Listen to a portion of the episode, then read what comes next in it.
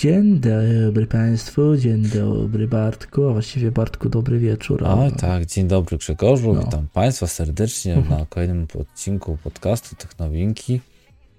No, dzisiaj się będzie ray tracingowało z tego co kojarzę. Ale... Tak, coś koło tego. No, ale zanim ray tracingowanie... To, szanowni Państwo, ci Państwo, którzy są u nas pierwszy raz, to muszą wiedzieć, że my poruszamy tematy szeroko technologiczne, od komputerów po software, także nie wiadomo, czego się można po nas spodziewać. Dokładnie. Mam nadzieję, że Państwo mają dobrą opinię, taką jak i my mamy o sobie. No, dokładnie. Jeżeli Państwo tak traficie faktycznie pierwszy raz tutaj, to interesują Was tematy okołotechnologiczne, ogólne, takie okołotechnologiczne, to zachęcamy do subskrypcji, do polajkowania też tego materiału, tak powiem, na zachętę, jakby to można nazwać. No. I jedziemy. Nie będziemy przedłużali mocno długo. Bartku, powiedz też tak na szybciutko, co ciekawego u Ciebie? Ach, co ciekawego? No słuchaj, same ciekawe rzeczy. Miałem okazję zakupić kolejny procesor. No i tak, jakoś tak leci, no. Nie powiem, że nie. Jakoś tak leci. No dobrze. A co u Ciebie w takim razie, skoro mnie się pytasz, to ja się zapytam Ciebie. U mnie ostatnio się nic w sumie nie dzieje specjalnego, więc powolutku jedziemy w miarę do przodu. Albo nie, wydarzyło się. O, widzisz, byłbym zapomniał. Nawet Ci wysyłałem zdjęcia, nie? Jak nam Liverpool... A no właśnie, tak myślę. Tak, jak nam Liverpool zasypało. No, szanowni Państwo, Grzegorz mi zaproponował, że tak sobie... Pokazał mi, jak wygląda zima w UK i faktycznie było biało. Było bialusieńko, to prawda. Byłem zaskoczony, bo jestem tutaj 8 lat i to chyba była największa ilość śniegu, jaką widziałem w Liverpoolu do tej pory, tak autentycznie. Za 8 lat jakby tutaj to największa ilość śniegu, także no, masakra. Oczywiście tego śniegu to nie było tak jak w Polsce, nie oszukujmy się, nie było pół metra czy ileś, tylko tam było 5-7 centymetrów może. Śniegu nasypało, ale mimo wszystko to jak na, zwłaszcza jak na Liverpool, który jest jakby nie patrzeć no, nadmorskim miastem, no to jest naprawdę mocno dużo śniegu jednak. Taka ciekawostka. Ale najlepsze jest to, że chyba na poprzednim podcaście mówiłem o tym, że ostatni atak zimy w Liverpoolu był w grudniu i to jest, wykrakałem po prostu.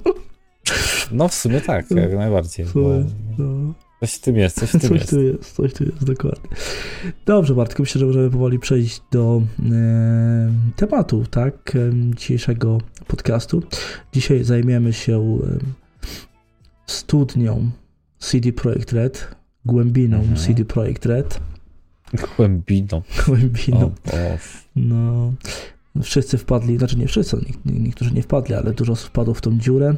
Zwłaszcza jeżeli chodzi o problemy z Cyberpunkiem, problemy z Wiedźminem i CD Projekt Red próbuje część tych przynajmniej problemów naprawić, o ile Cyberpunk już w miarę jest, powiedzmy to, naprawiony, tak Wiedźmin NEXT-GEN Update w dalszym ciągu jest naprawiany i właśnie pojawia się nowa aktualizacja o oznaczeniu 4.02.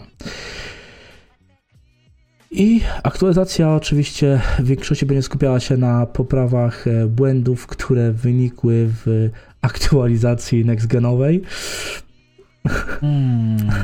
Znaczy, tak pokrótce to tak, będzie paczka ulepszeń dla PC, paczka ulepszeń dla konsol. Poprawa WOD będzie na przykład na PC-cie, będzie ładnie wyglądała. Bo ogólnie to wygląda strasznie, sztucznie, że SSR jest lepszy, taki oryginalny, zaimplementowany. Bardzo mętny jak żur w DBRT. Oczywiście widać, że CD Projekt Red tutaj się stara dopieścić tą gierkę, no bo to taka jest wizytówka, więc w sumie dobrze, bo z drugiej strony to jest gra, która będzie przez lata i przez długi okres czasu jeszcze benchmarkiem, tak jak to było wcześniej, tak. Jeśli chodzi o komputer. No tak, to tak, jest, jeśli chodzi o komputery. Tylko muszą optymalizację poprawić. No tak, muszą nieco poprawić optymalizację, bez dwóch zdań.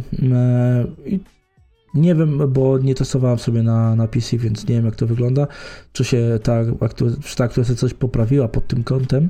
Mam nadzieję, że tak. Mam nadzieję, że będzie to działało wreszcie tak, jak powinno. Chociaż z jednej strony, tak jak to rozmawialiśmy raz, że no większość tych problemów, które są, no to wynikają właśnie z zaimplementowania nowych technik typu ray tracing i tak dalej, bo gdy tego nie używamy i nie używamy nawet DX12, to wtedy problemów z wydajnością Wiedźmina nie ma. Tak, a DX11 zupełnie odmienia wydajność, to co jest naprawdę na duży plus. Tak. No ale nie ma się co oszukiwać. No, gra była projektowana pod DX11, a nie pod DX12, więc no, też ciężko jest to wszystko przenieść. Tym bardziej to jest chyba nie jest tylko nie przeniesione, tylko jest tłumaczone w locie i tak dalej, więc to też tam wynika. Nawet gdyby nie, to i tak przeniesienie tego wszystkiego na całej gry na DX12 to też nie jest takie hop-siup, wszystko było projektowane pod 11, tak. Znaczy to jest systemowa praca, bo de facto musisz napisać kod od nowa, który, znaczy od nowa, no przepisać go po prostu on zawsze może działać w taki sposób, jak my chcemy, aby on działał. Się może nagle okazać, że tutaj, gdzie nie było problemu, tam problem będzie występował, bo są jakieś inne parametry, które mają, no są inne biblioteki, tak? To są inne biblioteki, one są jakby upgrade'em tych obecnych, ale to wiadomo, że są dodawane nowe, więc niektóre tłumaczenia, na przykład jest Vulkan, tak? Mm-hmm. Vulkan chyba chodzi na... żeby nie skłamać, ale chyba jest na DX11, bo to był 2015 rok, jak to standard wszedł. Także... Tylko tak, a Vulkan akurat nie jest troszeczkę innym... Jest troszkę inny, tak? Bo znaczy, generalnie Vulkan jest stosunkowo podobny do DX12 i generalnie DX12 był trochę wzorowany na Vulkanie, czyli po prostu daje teoretycznie większą swobodę twórcom gry na to, jak ma na poprawę wydajności i tak dalej w grach jest. Nie jest to trudniejsze projektowanie gier pod DX12 pod Vulkana, ale daje większe pole do popisu twórcom. I to samo właśnie to było na Vulkanie wcześniej, zanim jeszcze pojawił się DX12 i potem DX12 do tego doszedł, chociaż chyba nie aż w tak dużym stopniu jak Vulkan, tak, więc nie dawał twórcom aż tak dużej swobody jak Vulkan, a mimo wszystko. No. I Vulkan miał jedną największą wadę, czyli miał pamięciożerność, to dlatego...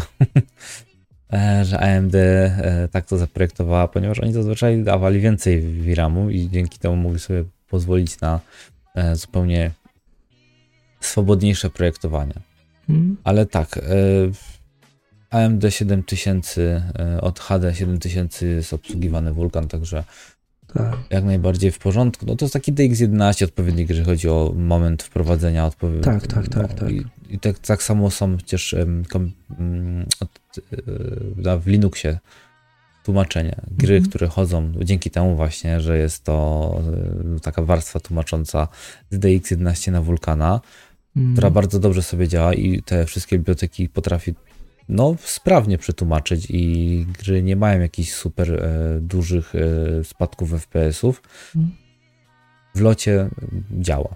Akurat tutaj w tą stronę Vulkan też się dobrze sprawuje jako alternatywa i może być emulowany z powodzeniem bez jakiegoś większego problemu.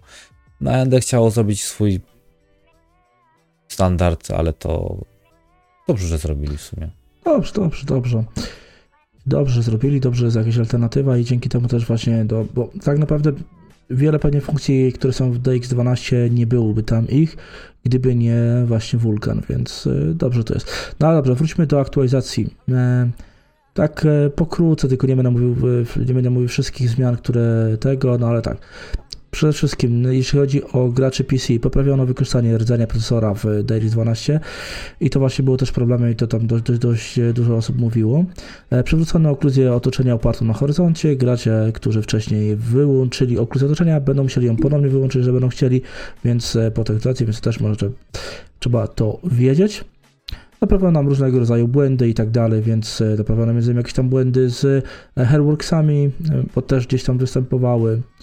Tak, migotanie obrazu to jest niestety, ale bardzo częsty problem obecnie w ogóle w grach i to nie tylko i wyłącznie w tych tego typu, czyli przekonwertowanych, bo gry, które natywnie wspierają też od razu DX12 i całą resztę, też mają problemy troszeczkę z migotaniem cząsteczek. Dlaczego i różnych innych rzeczy? Ponieważ wchodzą upscalery, które sobie niekoniecznie radzą z dobrym przeskalowaniem ilości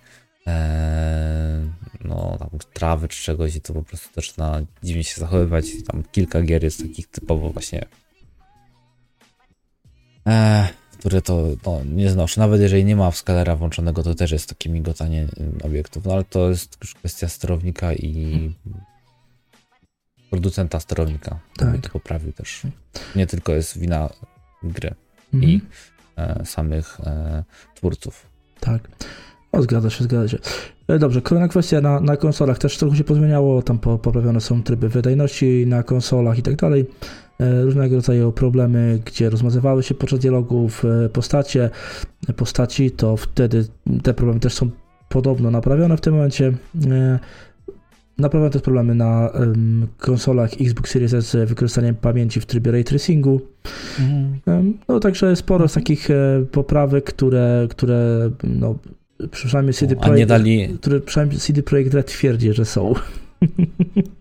A nie dali na przykład RT w 60 klatkach, tak? Nie? Nie wiem, nic takiego tutaj nie znalazłem. To nie naprawili nic. Mogło być ciężko, mi się wydaje, że z RT w 60 klatkach, tym bardziej, że nie oszukujmy się, tutaj Ray Tracing na konsolach jest od AMD, a wiadomo, że Ray Tracing od AMD nie jest tak wydajny jak od NVIDIA, tym bardziej, że Ray Tracing od AMD to jest jeszcze RDNA 2 w konsolach, więc nie spodziewam się. Mogliby to sterownikiem poprawić, tylko pytanie, czy dałoby się wgrać sterownik do konsoli w taki sposób. Musiałby być chyba update całego firmware'u, co nie? Musiał być do producenta, producent musiałby aktualizować o nowy sterownik, zrobić nowy firmware dla konsol, znowu problemy. No tak, ale wiesz, mimo wszystko jest niewystarczająca akceleracja sprzętowa i to jest problemem niestety, jeśli chodzi o Ray Tracing. No tak, konsol. Ale mogliby to jeszcze poprawić software'owo, mi się wydaje, mimo wszystko. Bo jednak... software'owo o tyle mogą poprawić, że wprowadzą tryby FSR i tak dalej, bo są w konsolach i to działa, więc... Tak, dynamiczne upscalery i poprawy jakości obrazu i to przecież Wiedźmin właśnie trójka na konsoli PS5 w trybie wydajności właśnie działa za pomocą takich FSR-a. Tylko do tego masz 6 klatek. Więc to tak. Niby tak, zgadza się. Jest to wycieńczająca technologia dla podzespołu i wszystkie soki wyciska do końca jak tylko może i nawet na moim 2060 miałem problemy, żeby mieć 30 klatek z DLSS-em na wydajność ustawionym. Oczywiście z pełnym RT, bo to karta nie jest pod to, ale stwierdziłem, że okej, skoro możliwości mamy, jakby zablokował może klatkarz na 30, to miałbym konsolowe doznania w RT. Prawie tak samo, jakbym miał konsolę Xboxa albo PlayStation. Tak, dokładnie tak.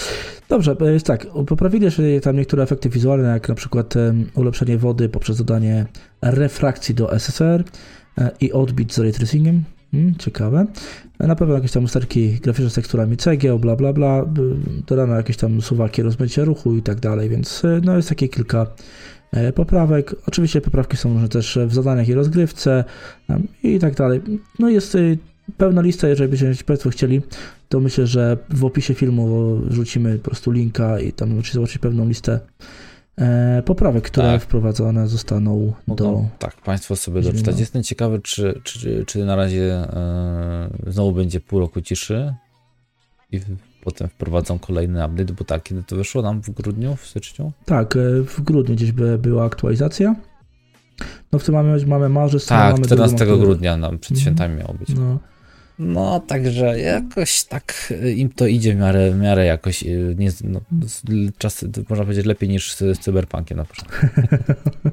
No, dokładnie tak. Ale no też nie oszukujmy się, nie pracuję przy tej aktualizacji, też przy tych naprawach nie pracuje tych ludzi, bo CD Projekt Red już jest bardziej skupiony na kolejnych projektach, chociażby na doszlifowaniu wreszcie dodatku do Cyberpunka, więc no też nie oszukujmy się, że będą się mocno skupiali na Wiedźminie, będą to powolutku robili, ale byle do przodu to szło. No a jak już tak... Dokładnie, też tak uważam. No, a jak już tak poruszyłem tekst Cyberpunk, to przejdźmy do drugiego właśnie tematu, czyli do Cyberpunka. I proszę Państwa, niedługo zobaczymy pierwsze demo tak zwanego RTX Path Tracing, który będzie... W sumie to jest RT Overdrive. Czy to sorry, że Ci przerywam, ale tutaj właśnie też nie do końca... Wiem, czy to się nazywa Path Tracing, czy RT Overdrive, ale to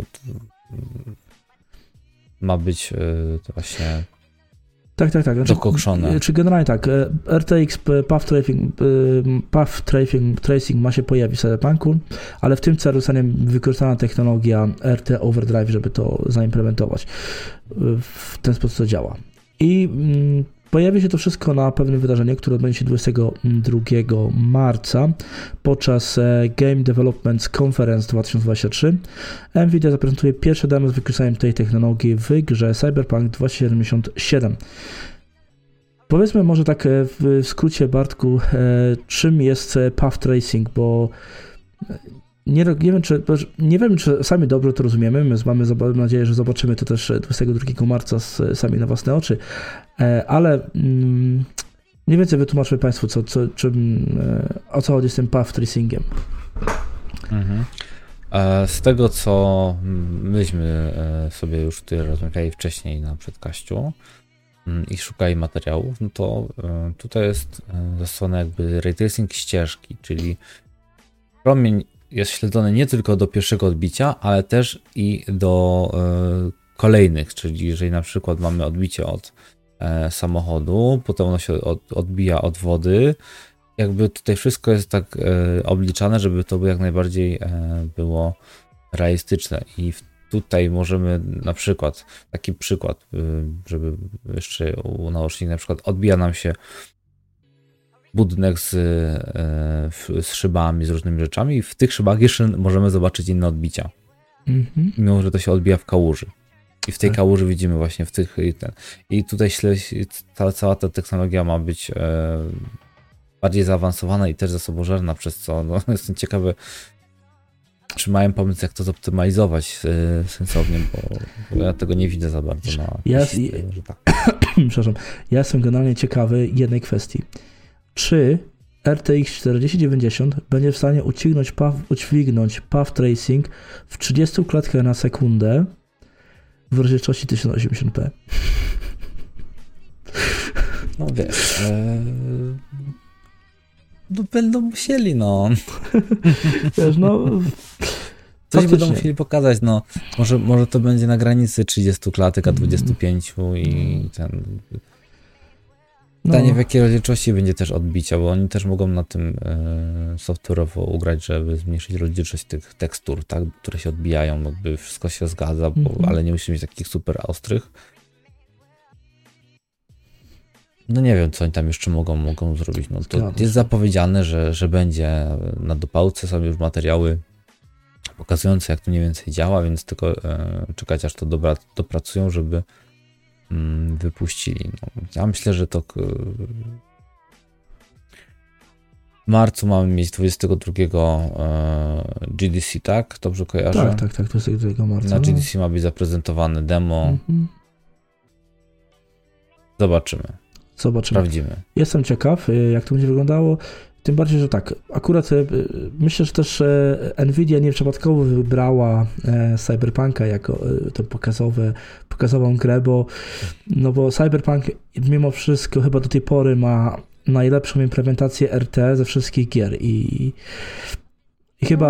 chyba też właśnie w dużej mierze przez to NVIDIA Przynajmniej Cyberpunk mimo wszystko, nawet gdyby już nie miał najlepszej implementacji RT ze wszystkich gier, które są, bo to minęło jednak ponad 2 lata od premiery Cyberpunka, tak?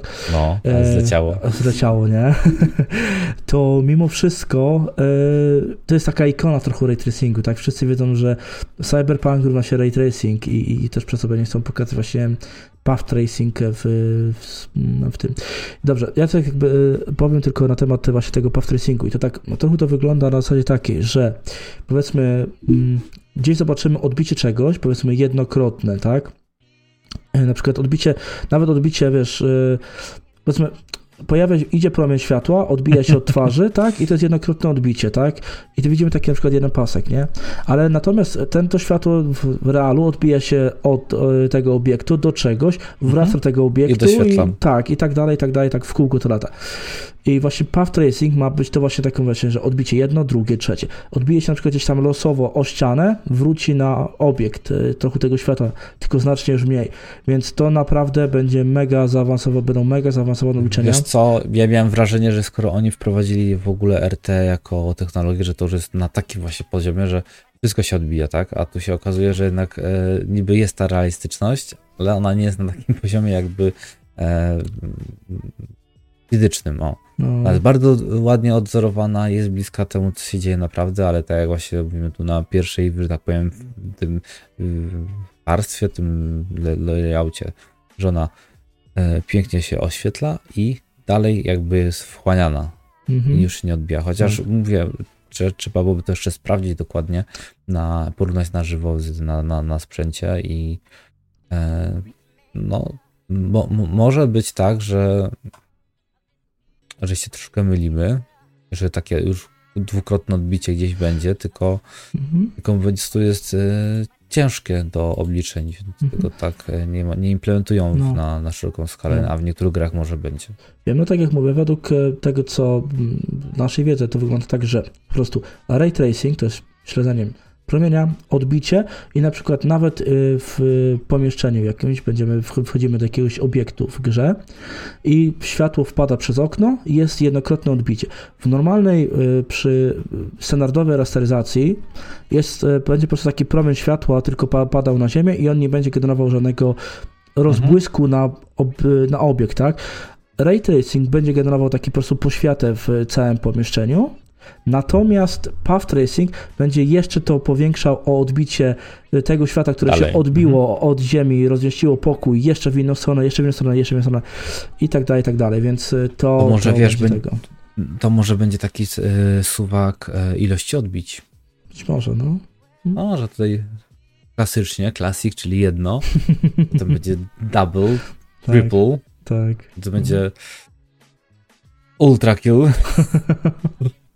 No, dokładnie. I karta będzie robiła takie, będziecie jak suszarka i 1,000,000 stopni. Karta będzie mówiła, daj mi spokój, człowieku. Ale gorąco, Nie no. No zobaczymy. No, dokładnie.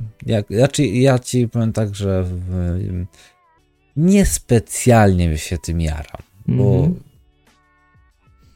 jakoś ten ray tracing, jest spoko, ale to trzeba mieć kartę pokroju serii 70-80, bo na tych 60-kach to działa to raz lepiej, raz gorzej. No, już nawet, wiesz, już powiedzmy... Chętnie bym zobaczył w jak największej ilości gier taką opcję, tylko żeby można było ewentualnie włączyć, zobaczyć, jest niepotrzebne, za duży impact na wydajność, dziękuję, do widzenia. No tak, wiesz, tak powiedzmy sobie szczerze, zależy też dużo od w jakiej rzeczywistości gramy, tak? Jeżeli gramy powiedzmy w 1080p, to na opartego powiedzmy takie 3060 Ti powinno już wystarczyć do tego, żeby cieszyć się w miarę płynną rozgrywką z RT, może nie we wszystkich tytułach, ale już w większości. Natomiast jak będziemy chcieli grać w wyższej rzeczywistości, to faktycznie pasowałoby już 4080 co najmniej. Czy 3080 co najmniej. Czy ogólnie serię 4000, bo tutaj wchodzi w grę jeszcze DLSS 3.0, więc tutaj może ratować dość mocno skórę, bo to jednak No mają być te fake klatki drukowane, no. No wiesz, drukowane będą. No tak, znaczy wiesz, no, na starszych też będzie DLSS 3.0, tylko że bez frame generatora, tak, bo tym się będzie, bo też będzie DLSS 3 na starszych kartach, tylko że bez frame generatora. Zobaczymy, bo coś tam NVIDIA się niby odgrażała, że nie wszystko będzie udostępniane dalej. No. Chociaż ten DLSS 3.0, no to nie wiem, to chyba... To chyba jest kwestia tylko zmiany literacji biblioteki na 3. Być może.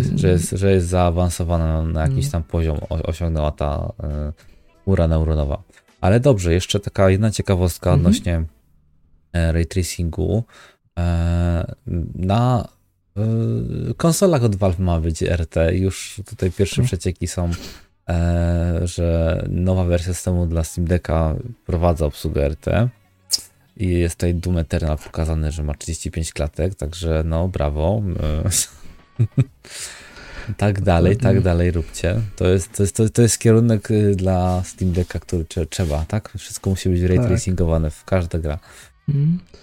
No powiem szczerze, ja tak bym powiedział taką ciekawostkę, bo wiele technologii NVIDIA, które NVIDIA wprowadzało, bo jedno trzeba firmie oddać, że to jest bardzo kreatywna firma i wymyśla naprawdę sporo technologii, tylko większość tych technologii po prostu ginie w późniejszych terminach. Przykład właśnie tego Hairworksa, o którym wspominaliśmy w Wiedźminie, tak? No tak naprawdę, gdzie jeszcze masz teraz jeszcze Hairworksa? W jakich grach?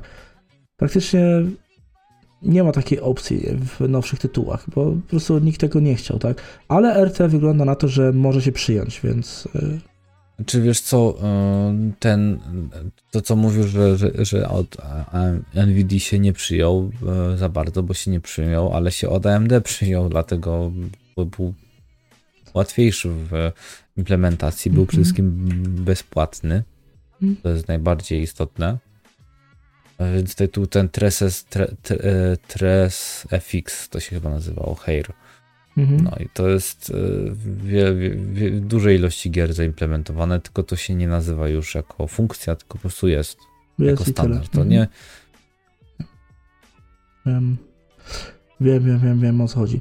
AMD niestety nadrabia miną. Tak, AMD nadrabia miną i darmowością oprogramowania. Często jest to nieco gorsza implementacja czegoś, ale jest darmowa i przez to wygrywa. Na przykład taki sam przykład z G-Synciem i FreeSynciem, tak? No. Ale to jest... A to akurat game changer. No. Tym sobie naprawdę zaskarbili dużą ilość, bo nawet NVIDIA musiała uklęknąć i powiedzieć, dobra, niech wam będzie ten FreeSync, robimy kompatybilność z G-Synciem, nie wszystkie monitory, ale tam te najbardziej popularne, żeby były. No bo jednak FreeSync to nic innego, jak to samo. No. NVIDIA mogła mieć tam swoje specjalne moduły w tych monitorach, żeby one synchronizowały, a AMD zrobiło po prostu pewnie coś prostszego, tak samo jak z FSR. Dokładnie tak. Że bez sensorów podobny efekt, a czasem nawet lepszy, żeby ci powiedzieć. Być może. Że tutaj ten upscaler od AMD na jakości jest momentami lepszy w niektórych grach i to jestem w szoku od DLSS-a i tutaj taka prosta łopatologia, jeżeli chodzi o produkowanie tych klatek, a jednak lepszej jakości. Także dobrze, ja się cieszę, że takie rzeczy, bo tylko będziemy korzystać w przyszłości. No. Dokładnie. Jeszcze AMD musi się wykazać z twoim HyperX Mode, czyli takim odpowiednikiem Reflex NVIDIA. No, też by to było ciekawe. Ale to wiesz, to tego typu rzeczy to już są typowo dla e-sportowców, tak? Nie tylko. Dla takich osób, których sprzęt już też nie domaga.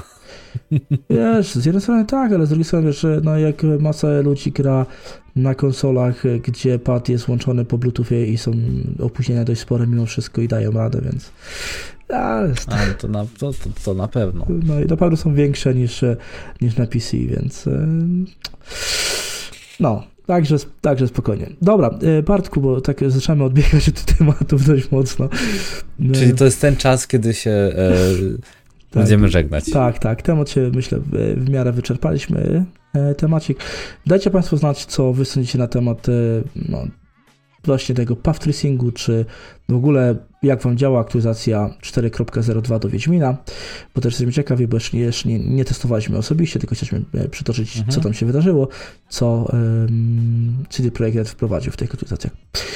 Dajcie Państwo znać, co tam sądzicie, jeżeli Pan się teraz podoba, jakąś tam łapeczkę w górę, tak jak mówiłem na początku, oraz jeżeli ktoś jest nowy, subskrypcja też będzie mile widziana, więc zapraszam Państwa do dalszych, kolejnych odcinków podcastu Tech na kanale Technowinki.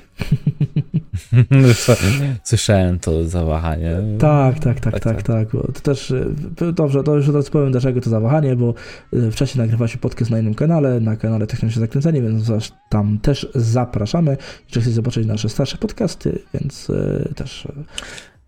No, ja sobie teraz też pożyczę na koniec, żebyśmy następne podcasty nagrywali troszeczkę wcześniej. Ostatnio są jakieś dziwne perypetie i coś się nam przesuwa, ale to wiecie, że ta godzina mnie już zabija. Zbraja. Zwłaszcza, że ja za chwilę muszę wstać. Wiem.